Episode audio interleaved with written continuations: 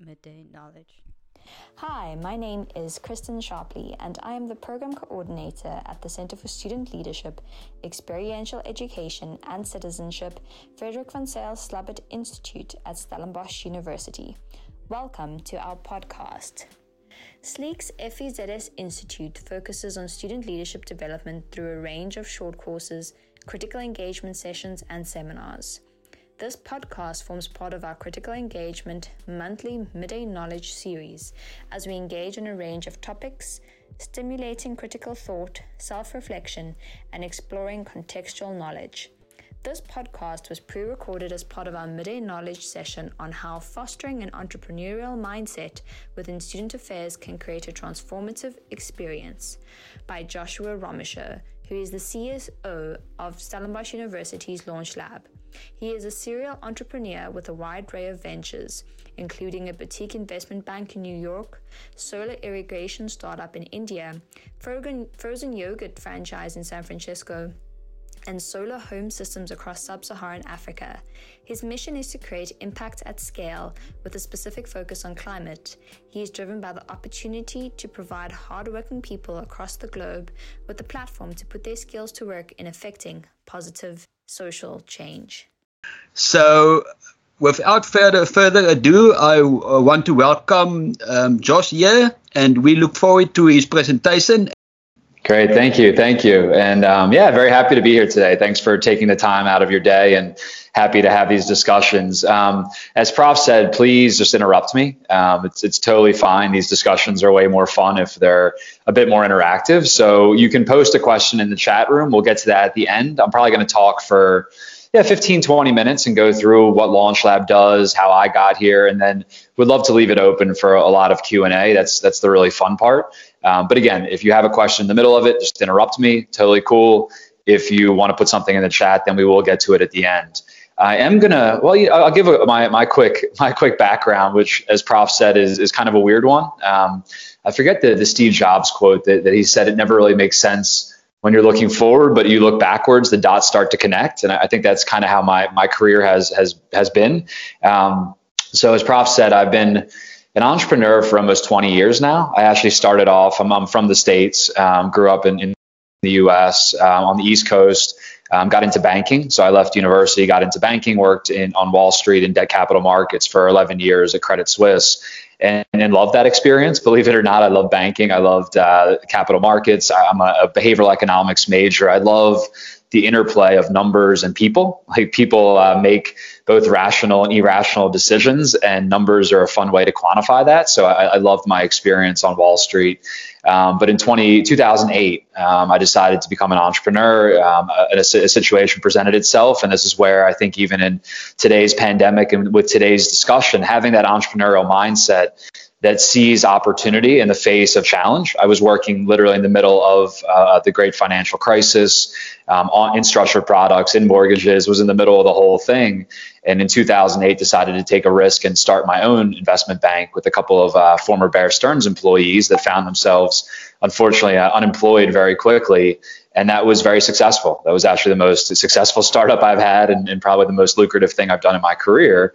Um, but that really started to get the juices flowing for me that I wanted to become an entrepreneur and wanted this to be my full time gig. I stayed in banking for a couple more years. I started a frozen yogurt franchise in San Francisco, which was a terrible business. Um, and I, I, mean, I did it for for good reasons, but in the end, it wasn't a good business. And I, it, really is one of those things that the first one, I wouldn't say I got lucky, but it worked really well. And the second one worked really poorly. So in 2013, I said, you know what, I'm going to go back and try to figure out is there really a, a, scientific method? Is there a way to build better businesses? Right now, it's basically a coin toss for me. So I was able to go back to uh, to Stanford and do my business degree at the, the Graduate School of Business there, which was an amazing experience. I mean, I lived in San Francisco for six years, got to spend a couple years on the Stanford campus, which really is, I think, the the it's a university turned incubator or incubator turned university, whatever you want to call it, um, in the middle of a really really interesting part of the world. And what I found is that there is a technique to entrepreneurism. There is a mindset, most importantly, that defines entrepreneurism. And so I, I, left business school really wanting to make a difference and use my skills for what I call impact at scale in the world. Had done, I've been to 75 countries. I've worked all across the world. I, I love travel and I love starting businesses in, in unique places and trying to really live at the intersection of what I consider to be social and for profit. So I do believe that that businesses that, that a lot of social problems can be solved with for-profit business, and and for-profit businesses should have a social conscience. And where you get into that intersection is really really interesting to me. So I left business school. I, I did some solar irrigation in Western India. Um, figured out that was a really hard business to do in a commercial way, but very impactful. So continue to figure out on this continuum of social impact versus commercial, where can you live that could be a scalable, sustainable business? I came to Africa in 2014 working in off grid solar, um, worked in off grid solar for five years, really trying to help scale and build a few businesses in that sector. And we had a lot of success. So, my, my those two businesses, um, one got acquired. Um, overall, we, we scaled to 10 African markets. We had over 800,000 customers, um, over 2,000 employees, um, over when I left, about 25 million US dollars in turnover. Um, so these were real companies serving a social good, providing off-grid solar and clean energy to a rural customer who, who wanted and needed that, and did it with really interesting business model innovation. I found myself in South Africa as an entrepreneur without a home about two and a half years ago when we were living in Uganda. Ended up coming to South Africa to have our baby. And uh, as soon as the baby was born, my wife basically said, if we're if we're staying in Africa, we're staying here, um, especially in the Western Cape. So I ended up in South Africa and somehow ended up at, at Launch Lab. And really, in the end, I'm just an entrepreneur trying to really do two things. And it's going to come through in the presentation today. One is spread the gospel of the entrepreneurial mindset. I just think it's something that people have to embrace and, and, design thinking, lean startup, grit, growth mindset. These are all pieces of an entrepreneurial mindset. And it's really important that people get those tools. I mean, all these things are are tools to make decisions in the face of ambiguity and uncertainty. Um, that's what a startup is, but that's also what life is. Like that's that's what pandemics are. That's what debt crises are. So that's these are tools to make better decisions. And you don't have to be a startup founder in order to have an entrepreneurial mindset. I think that's the most important thing I can get across today is that grit, grit and growth mindset, those two things to me are, are really the, the foundations of a, a life that can be flexible and in a style that can be flexible with, with changing times. The second piece of it is also to build businesses. So we, uh, we do want to build high impact, sustainable businesses with the university and then you utilize the university resources to build businesses across Africa. Um, our big premise is we want to build in Africa, for Africa, by Africa, using the immense resources of the Western Cape to build things that really matter on the continent. And so we're focused on a couple key sectors, and I'll talk about those in a minute as well. Um, so that's that's that's where I came from. Um, I think the story helps to tell you where Launch Lab is as well. I've been at Launch Lab is, is seven years old. I've been here for two. Um, we've had a lot of success, and I think we're just starting to really figure out how to really even make the model work with the university and make the model work in the broader context. So it takes a while to figure these things out, but I think we're, we're getting there. So um, what I'd like to do now is just I'll share a presentation. I'm going to run through it for about yeah about 15 minutes tops, and then open it up to questions. But again, stop me if there's any questions, and we can talk about any of this stuff. But most importantly is just to give you a bit of a background, and then hopefully that'll lead to some really interesting questions and some discussion. Um, so please let me know if someone could just tell me if you can see my screen. That would be really helpful. Yes, we can awesome. see your screen. Perfect. Thank you. So today's discussion is this idea of the transformative student experience, which is part of Stellenbosch University's vision and, and our, our real core foundations, this transformative experience. And again, I think this entrepreneurial mindset. I, I, didn't make up the session, so nice, nice work to the team um, for bringing this this this collateral and this um, discussion topic to bear. I think this is incredibly important. It was important before the pandemic. It's even more important now. And how can you foster that entrepreneurial mindset? And we actually are really at the precipice now of really building out our team at Launch Lab that will work with students and faculty and researchers. And I think we're going to be doing a, a ton more on campus in the next 12 months and really in a coordinated fashion. So a great opportunity to talk today there were some questions that were posed um, that I'll go over at the end here, or we could take your questions as well. But what I want to do first is talk a little bit about what Launch Lab is. Um, and we, we do really stick to our, our mission. So we're very much a mission oriented organization. And that mission is to transform seemingly impossible ideas into world shaping businesses. I think it's really important to stop and, and double click on that a bit. Um, what do we do really? We, we, we work in that zero to one. So zero to one is really something from idea stage. I, have I've done a report. I have this research. I've thought up this business idea to what one is is what we call product market fit is effectively getting some getting a product to market and having a customer pay you for it in a repeatable and scalable way so that's really the journey is to get from idea to a product that many customers want to buy and the way that we go through that process is the entrepreneurial journey, but it is a bit of a it's a bit of a puzzle. It's a bit of a mind bender um, the way we take people through this thing. But where we live is that aspect. We live in that zero to one. We live there because one, it's really hard and it's really fun, um, but also a lot of people don't live there because they they actually want to work more with more mature companies, more mature ideas, things that have been de-risked already. We like working in the in the early stages, and where do we want to get these things to? To something that can be world shaping, could live outside of South African borders, and could really have a positive effect on the world. So we we work with university, but we also work with with non-universities. So of our 21 companies that we're incubating right now, I do the math in my head real quick, I believe it's about 40% university and 60% non. So we have companies from uh, from Kenya, from Rwanda, from Nigeria, uh, all across South Africa. So it really is a Pan African vision. And in, in the end, what we want to do is make Stellenbosch or the Western Cape what we call the go to destination for globally conscious startup activity. Um, we, we just believe if you want to build the hard thing in Africa, um, this, this should be the place to go. This is the place where we can build the thing and then export it to other African markets. We think this is a place where um, you have the highest probability for success. And that's what startup ecosystems are. I mean, that's what Silicon Valley is, that's what London is. If you want to build certain things and you want to have the highest probability of success, there's certain parts of the world that you should go to in order to do that. And we want Stellenbosch to be that for what we call this globally conscious startup activity. We have four values. I think these are really fun. I won't get too into them today, but maybe in a, a future conversation, we can talk about our values. And so, how does this thing work? I think there is a, a lot of question, and, and, this is one of the things we want to get out the story a lot more on campus about how the whole system works.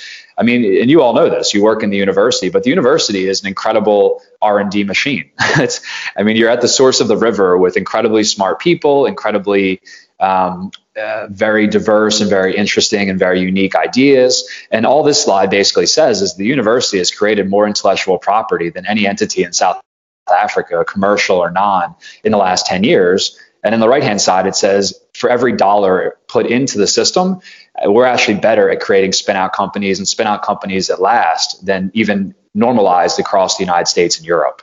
So we create tons and tons of R&D. Some of that is getting into the world and turning into spin out companies. We do this really well, but there's even more room for improvement here and more room for, for growth. So you have the university, uh, and, and I've been been fortunate to work in 10 African markets and visit 22 and live in a couple of them. Um, I mean, what we have here at the university is unparalleled, period. like that's just the fact. It's just not available anywhere else on the continent. And it is incredible. And that's what we need is we need I call it the irrational optimism of a university. We need the smart people. We need the intellectual property. We need the technical skills. Innovus and Launch Lab work incredibly closely together. Innovus handles technology transfer, which is a, uh, a, it's a government, it's a university requirement to make sure that this research gets into the public sphere in a in a, a systematic manner. And then we work with Innovus and the university to help build companies and build ideas from that research. And like I said today, we, we also work on entrepreneurial mindset. We also really want to get these tools out there to everyone. So you don't have to start a company in order to be entrepreneurial, in order to use design thinking, in order to use these techniques. And we'll be doing a lot more of this in the future.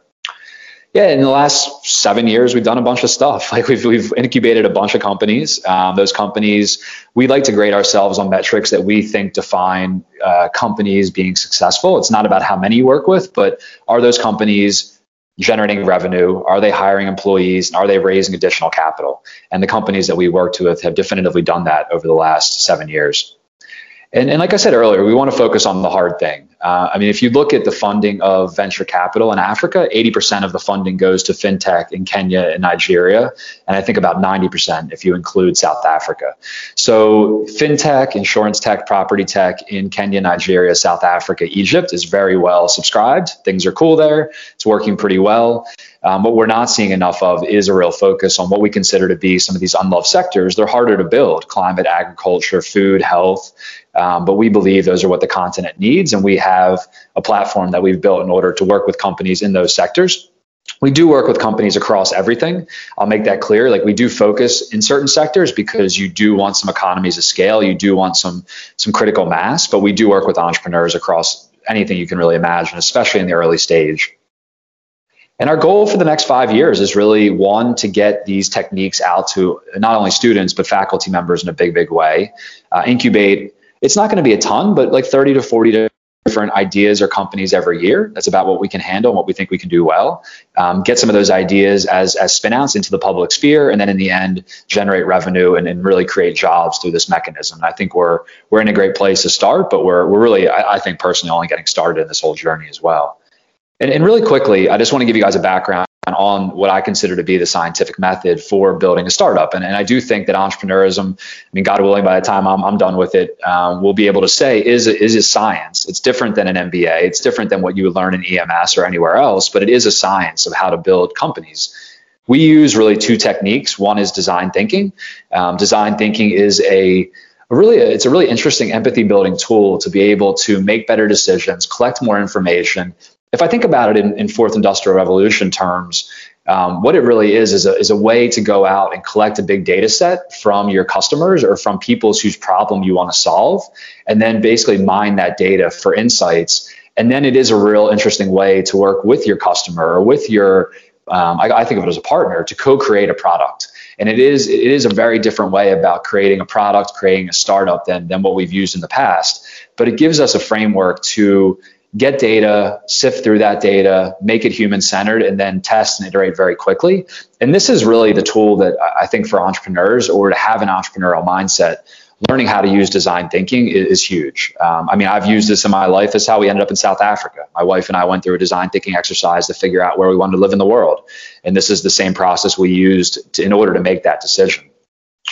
We, we layer design thinking with a, another startup technique that was defined by uh, Steve Blank, who was, was actually one of our mentors at Stanford, um, called Lean Startup.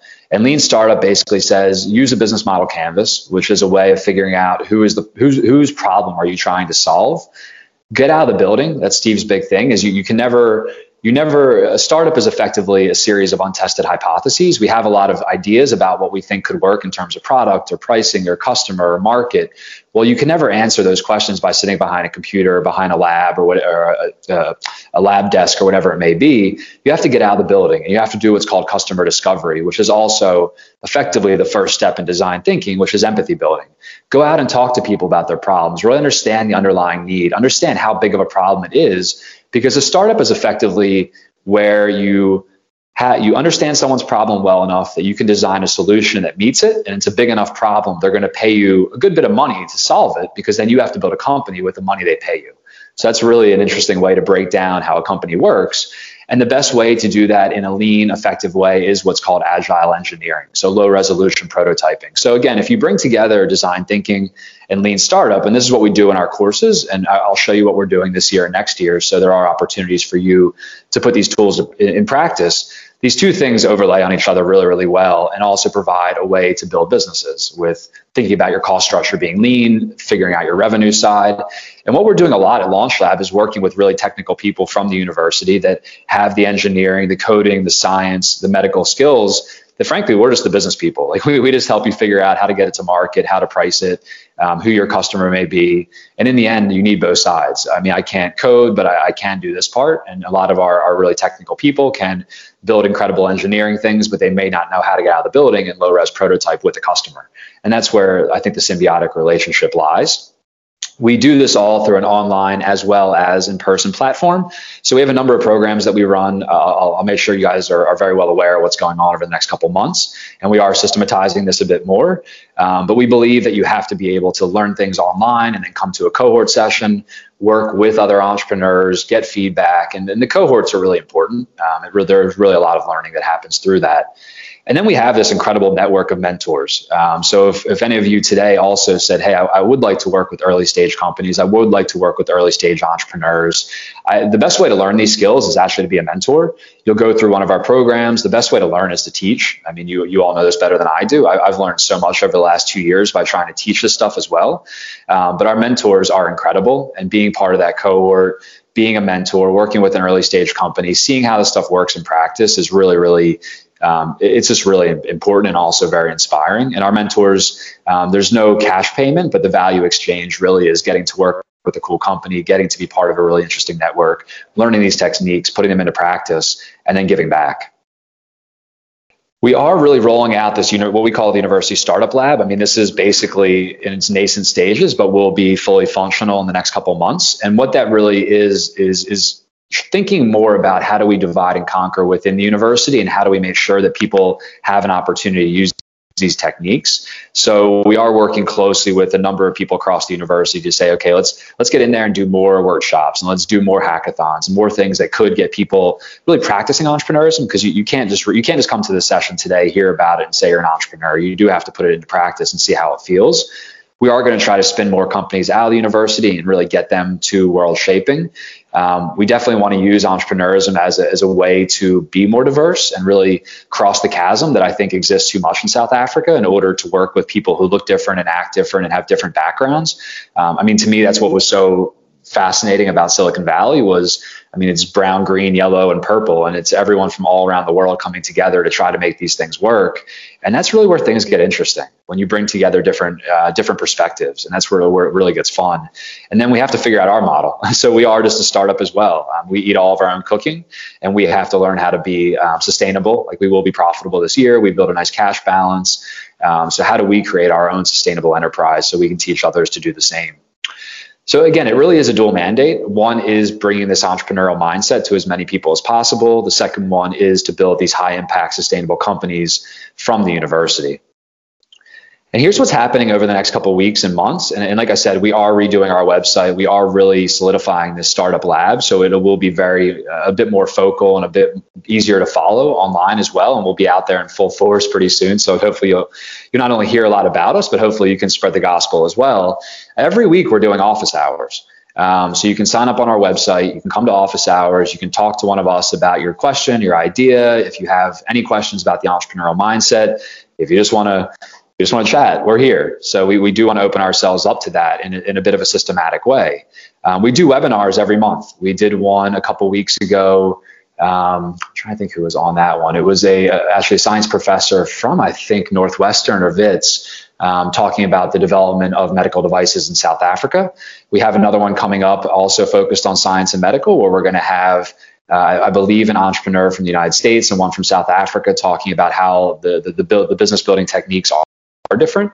So again, all on our website, you can sign up, you can hear about these things, you can join part of the community um, that really sees what's going on and, and really can can interact with entrepreneurism. We do a community event every month. I mean, obviously, it's been getting kind of hard to do with COVID and everything, but we've found some creative ways to come together. Um, so keep looking for these from on our website. Um, we do these thematic showcases. So we did Agri Plus Data in May. We have a health and data showcase coming up in I think it's August now, um, or maybe September. Things are getting pushed back a little bit with the calendar getting moved around. Um, so we do four showcases a year. This is an, an opportunity for people to bring their ideas to a showcase put them out there to the world, and then the winners come into one of our programs, and even the losers get to come and be part of our world. So it, just remember, it's always a first step on the journey. Um, we do have our EDHE InterVarsity pitch competition um, that happened in, I believe, May, and, and some of the winners from that will come on to our programs. Um, so that is an opportunity for for uh, people within the uni- university to pitch their ideas. We start our data science boot camp next week. Um, that is a six week course that is uh, very intensive. We had 90 applications from across the university. We took in 25 of those students, and we'll do six weeks of hardcore data science and then um, use the best efforts uh, way to get people into internships. And so, in our last cohort, 10 people wanted internships. We got nine of them an interview, and five of them were hired. Um, and I have to recheck on that. I think a couple more of them got hired as well. So, this is a pretty cool way for anyone with really a STEM background, you could have any background, but as data science a lot of math and probability and whatnot. So if we can teach you that and then place you with a cool tech startup, that's it's a pretty cool way to cross that chasm between academia or um, un- uh, learning and getting into uh, an actual job. Countdown is one of our flagship programs. This is a hardcore design thinking lean startup course. We have 13 teams in that now. We'll have about 30 teams go through that this year. Um, we run that three times a year. And it really is, I mean, if you have an idea that's been validated or you're in the process of doing so, then you should apply for this program. I mean, it is pretty selective, but we, we are working with a number of university companies here. And then we're doing a hackathon in November, um, talking to Intersect, Capitec, and Standard Bank about bringing something together for students. Um, and again, more information about all this stuff, we have it all up on our website. Um, you can always email us too if there's questions, but we will be making this a bit more clear and out there in full force um, in the next couple weeks and months as we start to hire out our, our team there. Um, for the faculty, all, all of the above. I mean, it's pretty much the same thing. I, would say like all this stuff is is readily accessible, and, and, and faculty, student, whoever you are, it's uh, it'll be fun to work together. And the last piece here is so we, we talked about getting the, the gospel of entrepreneurism out there, but then also we call it future building. So, how are we building companies? I talked a little bit about the techniques we use. Um, here's a little bit about our programs, and I, I, will email these slides out afterwards as well, so you can look at them a bit more. But these programs, I think the big difference is we, we've mapped out what we consider to be the zero to one entrepreneurial journey. So these programs really move in a, a, linear fashion from idea to product market fit. And we then have mentors and experts that work with teams. So we, we do believe that companies take a long time to develop. They need a lot of help, they need a lot of support. Um, it can't be three months, it can't be two days and then go away. You really do need to keep working through a process with support. I mean, this, this journey could take a few years. And that's what we've built our number of programs that really map out that journey. Um, as I said, we also do webinars and workshops and a lot of other kind of shorter things for people to get a taste and see how it feels. Um, but if you are really on the entrepreneurial path and really dedicated to the entrepreneurial path, then we have built an entire curriculum that really walks that journey.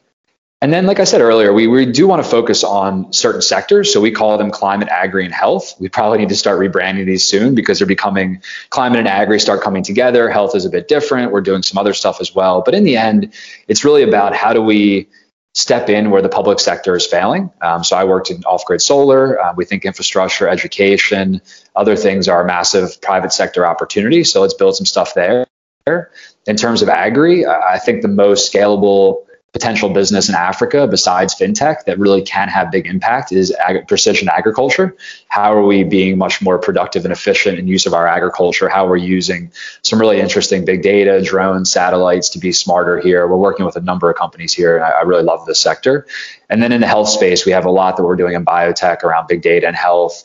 Um, some really interesting stuff coming from the university and some really interesting use cases across the continent and then yeah we've worked with a lot of companies um, and, and some of them are really successful and some of them have failed and that's the way this thing works. But it's um, but we feel really good about where we're at and, and, that we've helped some of these companies along on their journey and, and feel like there's way more that we even could be doing as we continue to build out this platform.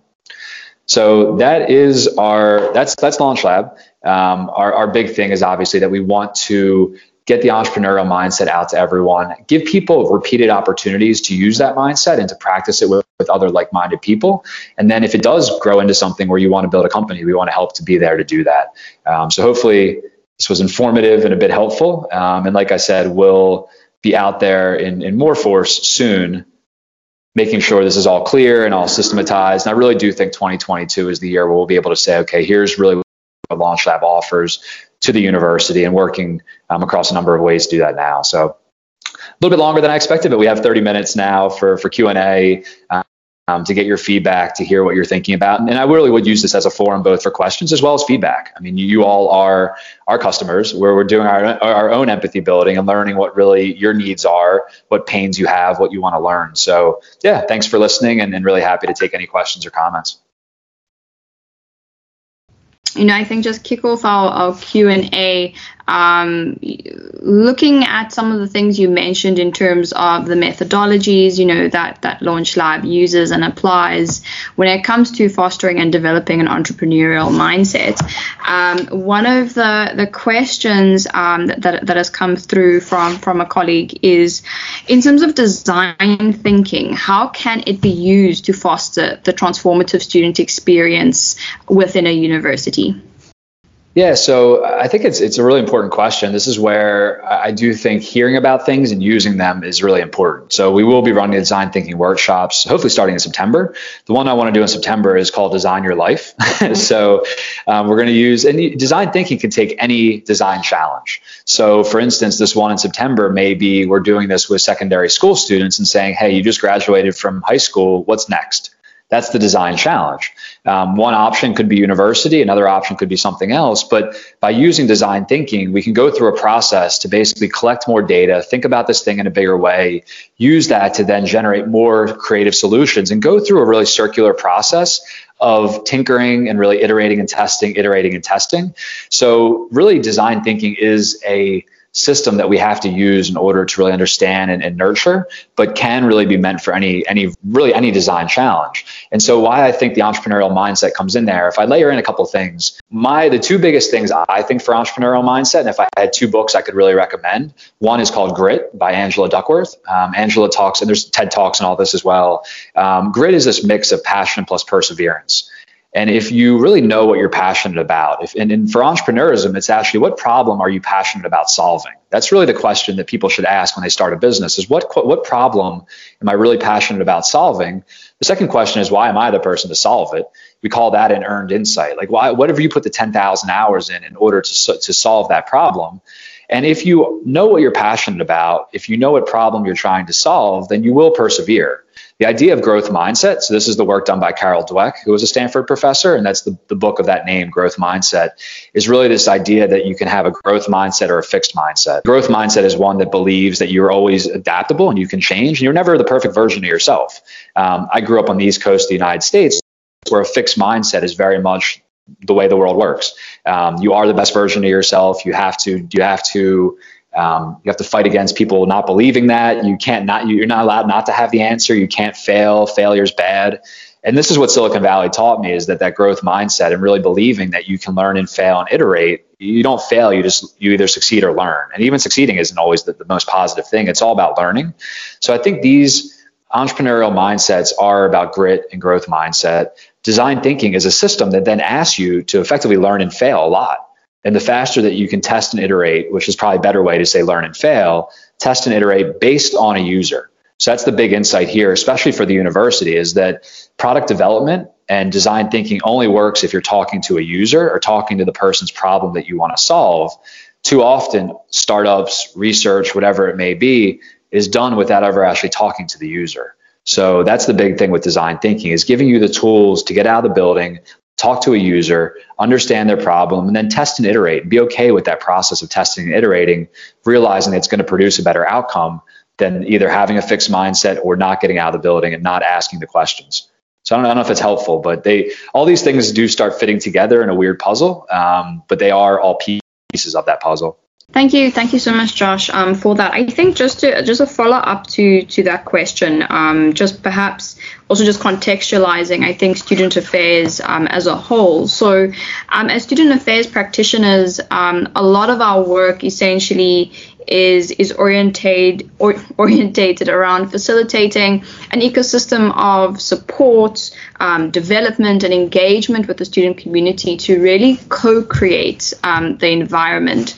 So my, my next question um, is when it comes to tapping in, let's say, into the into the student community. Um, and there, there's so many different structures and spaces um, that students are involved in, from faculties um, to societies, um, residence-based um, environments, and and so on. How can we create an environment where students that have ideas um, to to you know make their communities better, whether it be in the university or beyond the university, how can we create a, a, a support network for that? Um, in, in, terms of creating a support network where those that want to develop that entrepreneurial mindset um, feel, you know, they, they can really have that, have a space where they can, you know, be supported in terms of that developmental process. Yeah, I mean, the interesting part is I think we have it already. It's the hardest part is, and you all know this, is actually communicating with people to, to know that it's there. Um, so what I've found, I mean, I got here two years ago and, and I looked all across campus to see what was going on around entrepreneurism. And there's a lot of stuff. There's a lot of things happening around entrepreneurism, whether you're in science or EMS or engineering.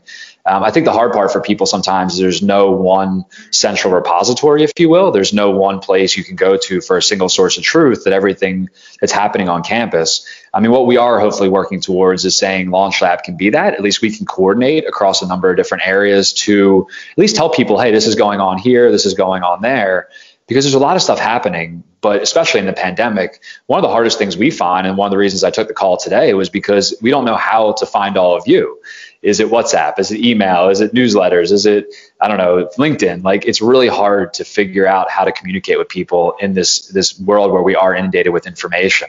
So what we're doing is going back to design thinking and going back to testing different channels. Um, so we are going to be hiring a team, a full-time team now to run this startup lab. It'll be three or four people that'll be working with Launch Lab, and they probably will be coming to a lot of you and saying, hey, how do we best access you and, and, your constituents? What kind of programs would you want? How long can those programs be? Like these are all design thinking questions that really can help us understand how to meet you where you need to be, and then also understand how to pull together all the different threads that are happening.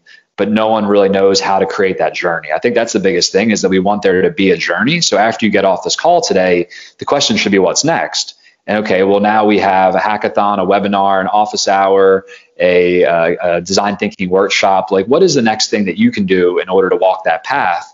And to be clear, like everyone has to walk the path for themselves, but we can be there to help provide the path and support along the path. So I think we're getting closer to it, but the hardest thing I think is just sorting through sorting through all the information right now and sorting through all the the noise to find to find the stuff. Over to Yeki. I see your hand is up. Thanks, thanks, uh, Kirsten. Hi, Josh. Thanks for the input. I have two questions. One, uh, with respect to looking back at your own life story and where you are, uh, uh, what what would you say was the drive for you that nurtured your entrepreneurial spirit, and is it something that can cut across all boards? Secondly, you mentioned the fact that you know you're moving into the communities, maybe high schools and so on. I want to touch on that because importantly, not all students, especially you know from surrounding communities of Stellenbosch, for example, can go and have mm-hmm. opportunities mm-hmm. to go to varsity. So, what is a, how important are, are social partnerships with yeah. the, the, communities and the municipality to build that entrepreneurial spirit uh, uh, from an earlier point on so that we don't have, sadly, events uh, that we saw in the country last week that happened, but because we built an entrepreneurial spirit. Um, on the first one, the entrepreneurial spirit, um, I think it's two things. One, and I, I, wish I could tell a better story here, but I, I, went to, I graduated university with like literally no money. I had no money in my pocket. I, I, wasn't at that time in my life really close to my family. It's a lot better now, but we had some fallings out. And I, went to New York to try to figure out how to make money and how to build a career and build a life, um, which will actually dovetail into my second answer. And I went and worked on Wall Street. I worked really hard and I did really well. And in tw- 2007, my, my team, my partner and I had the biggest year ever at the firm in terms of revenue. And the company was like, hey, we lost $5 billion. Sorry, we can't pay you. And that was like a big aha moment for me. It was like, hold on, wait. Like if I'm in this super um, mercenarial type place and I don't get to control my own upside, like I don't actually get to own, if I work hard, if I do a good job, then it's actually still not up to me. That, that actually was a big epiphany for me. And it's not so much about money, it's really about controlling the outcome. And it's also about the realization that I think people misassess risk, in my opinion. Um, people think because you work at a big company, it's less risky. I mean, I worked through the financial crisis. I saw entire companies go down. I saw entire departments get let go overnight because they were simply a number. And so I said, you know what? Like, if I'm going, if I believe in myself and I think I can do it, and also if i want to control my own destiny i'm going to go do it myself because at least I, if i fail then i fail. It's not it's no it's no one else's fault. So that was part of it. That was my first step on the entrepreneurial journey was realizing that i really want to own my destiny. Secondly i love building things. The coolest part about being an entrepreneur to me is that you can start with nothing and then wake up one day and you've built something and, and ideally what you've built is beautiful. Um, like I remember seeing the Taj Mahal for the first time, and it's kind of cliche, but I saw it and was like, oh my God, this is like perfection on a mass scale that's the cool part about entrepreneurship. Like there's nothing there today, and then tomorrow you can dream it up and build it, make it beautiful, make it something the world's never seen. And I love that. The last piece and dovetails into the second question here and really my own personal mission is, is impact at scale. So I want to use entrepreneurs and I want to use these techniques as a way to get find people meaningful work, as a way to solve social issues, as a way to have an impact. And I think this is the best way to do it, especially on the continent. I mean, Africa is the fastest growing continent in the world by far. Um, this demographic dividend can happen, or it can be demographic destruction. And from someone who's lived and worked in Lagos and, and, and Nairobi and, and all these other places where the cities are not what they look like here um, this is a real big opportunity or a really big issue. Let's be really clear with that one. And I worked in climate for for five years because that's the same concept. Like this is a really big opportunity, or it's a really bad problem. So let's see if we can't um, use some of the entrepreneurial mindset to say it's an opportunity. The thing, if you saw on that slide, the, the, the mission for me of the startup lab is entrepreneurism for impact. So I want my, my, my, my hope is that we're going to start teaching people these techniques and then let, letting them get into the communities and also working with the communities in their own place to help develop these techniques from an earlier age. Um, we want to do this to be candid. Like again, with all this stuff, you have to figure out who funds it, like who pays for that thing, because um, we're we are we're not a nonprofit, but we do have to like at least be sustainable in our own right. Um, so we we we did create the Makers Landing um, incubator at the V&A waterfront. So that is an SME focus, mostly female entrepreneur incubator focused on on cooking. So we had eight teams come through uh, last year. Most of them were women who lost their jobs during COVID and started cooking Cape Malay curry or whatever else, and the businesses started going, and we helped grow those businesses. We're looking to do more things like that. Um, we are looking to do a lot more workshops, design thinking, lean startup, design your life in, in our school as well as local communities. Um, we're looking to work with banks to get SME programs out to their customers. So the answer in a big way is yes, and we're looking for partners in that. Um, my vision really is to teach a lot of you these techniques and then have you go out and do it as well, because um, we really just need to throw a lot of people at this thing. So the answer is yes and. uh, but we're, we're actually in a really cool moment right now of finding some really good traction with our programs and now starting to scale the team. So I do have three um, hires I'm making right now. All of our our, uh, our job descriptions are on the website for global ops, finance manager, varsity engagement, and also we always have fellowships open. Um, so I would say if these are things that are appealing to you, then please reach out to us and we'll we'll find a way to get you put in the system and find a way to start um, helping you teach others because that really is how this thing's probably going to work. I don't know if that's helpful. Thank you. Uh, thank, thank you, Josh. I don't know, um, yeah, Keith, there's, um, yeah, anything um, you wanted to respond, but if not, then um, I'll just go ahead. Um, so, um, Josh, you've mentioned um, a couple of times, you know, the importance of of empathy um, within the design thinking process, but also empathy in itself as as as, as an important principle in terms of human centered design. Um, so, just out of curiosity, what are some of the the challenges when, when it comes to that really key principle of of of design thinking, especially the the the, challenges um, for someone um, perhaps a stu- you know in terms of in, in the student environment a student that perhaps you know has a bit of that challenge of you know identifying you know what is what is exactly the need that they are addressing within within the environment there's steps that you need to take before you can even enter design thinking. This is where I think lean startup and design thinking come together. And we actually start with mission. So, I mean, it sounds maybe cliche, but the first thing we talk about is, is mission and vision. So, the first thing we do with our entrepreneurs is really delve down into what, what is like, why are you here? And really, the mission is, is what problem are you trying to solve? So, for Launch Lab, our, our problem, so the thing that we want to do is transform seemingly impossible into world shaping. Um, that is both the mission as well as the problem we're looking to solve. Um, what that mission does is basically creates a sandbox within which you operate. So if you're if you don't know your mission, then really you can do anything. And that's both a gift and a curse. So what you want to start doing is understanding what do I care about? And, and to be clear, the reason that it's so important to figure out do I really care about this problem is because it's going to be hard. like entrepreneurism is hard and it's it's lonely and it can be tiring and it can be exhausting, but we say it is it's a calling, it's not a job like I can't go work a job anymore. I can't go back to a corporate. Like this is what I do. This is my calling. It's the only thing that would make me happy. Um, that's kind of how you have to feel about this thing, and that takes a long time. Um, but if you think that you could be called towards it, then okay, well within that world, what is the thing that you're so passionate and so curious about solving that you will get out of the building and you will become an expert in it. You will get after it. So it starts with mission. Mission defines your sandbox once you know the world within which you want to operate, what we use is, is what we call business model canvas, which is one of these technical tools for entrepreneurism, which is a way of starting to map the environment within which you operate. So who are the who are the potential I call them customers, but really in the beginning it's really who are the users that you want to better understand. And that's the way really to think about this. It's not a customer. You're not going out and trying to sell something to somebody. You're going out and asking questions and trying to understand their problem and understand why that problem is the way it is. How do they solve it today? How important it is to them?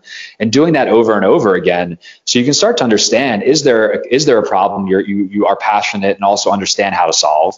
is that problem big enough that someone's going to pay you a significant amount of money to solve it and can you solve it is a big question so we use mission to get to business model canvas we use a business model canvas to build what's called a customer discovery pipeline which is basically just turning an archetype into a person. And then we use what we call customer discovery or getting out of the building and empathy building to really understand that customer, to work with them, to think about co creating. And then we use that, excuse me, agile engineering and low res prototyping to go back to that person and say, hey, I, I talked to you as well as 50 other people about this problem. I think I'm starting to understand it. Am I understanding this right? Like if I built this thing, what I heard is that you could use this. And they'll say, no, no, no, well, I don't like this and I like that. And you didn't hear this, but this thing's good. Okay, cool. Let me low res prototype that some more. And I ideally you're going back with the customer and testing, iterating to a point where they say yes. And if you you can watch some of our webinars, you can go back on our on our what we call the thinking lab, but we talk about that that product market fit moment. And that's a fancy way of saying someone, you need someone to reach across the table and say, give it to me. like you heard my problem, you solved it. Now go give it to me and build it. And ideally you can find a hundred or a thousand more people who will say the same thing. The big question is how do you get to that moment? And that's where that's what that's the path that we try to lead people on is the path of getting the, the, the process of getting to that moment of product market fit. So it's a long way of answering an easy question, but it all starts with mission. It all starts with understanding what are you so passionate about solving? What problem are you going to put 10,000 hours into? And then who are the people you're going to work with in order to co create a solution that meets that problem? Josh, maybe, ah, I, can, maybe I can ask you a question. Yeah, sure. Um, what is the what is the big, biggest lesson you learned out of failure? Mm. Oh man. uh, I've learned a lot of lessons from failure. Oddly, like I think you learn. I don't know. I was going to say I learned some lessons from success as well. Like what I learned from my first startup, we, we did get product market fit in a big, big way, but we didn't set the mission strong enough. Actually, I've, I've, I've been part of seven startups.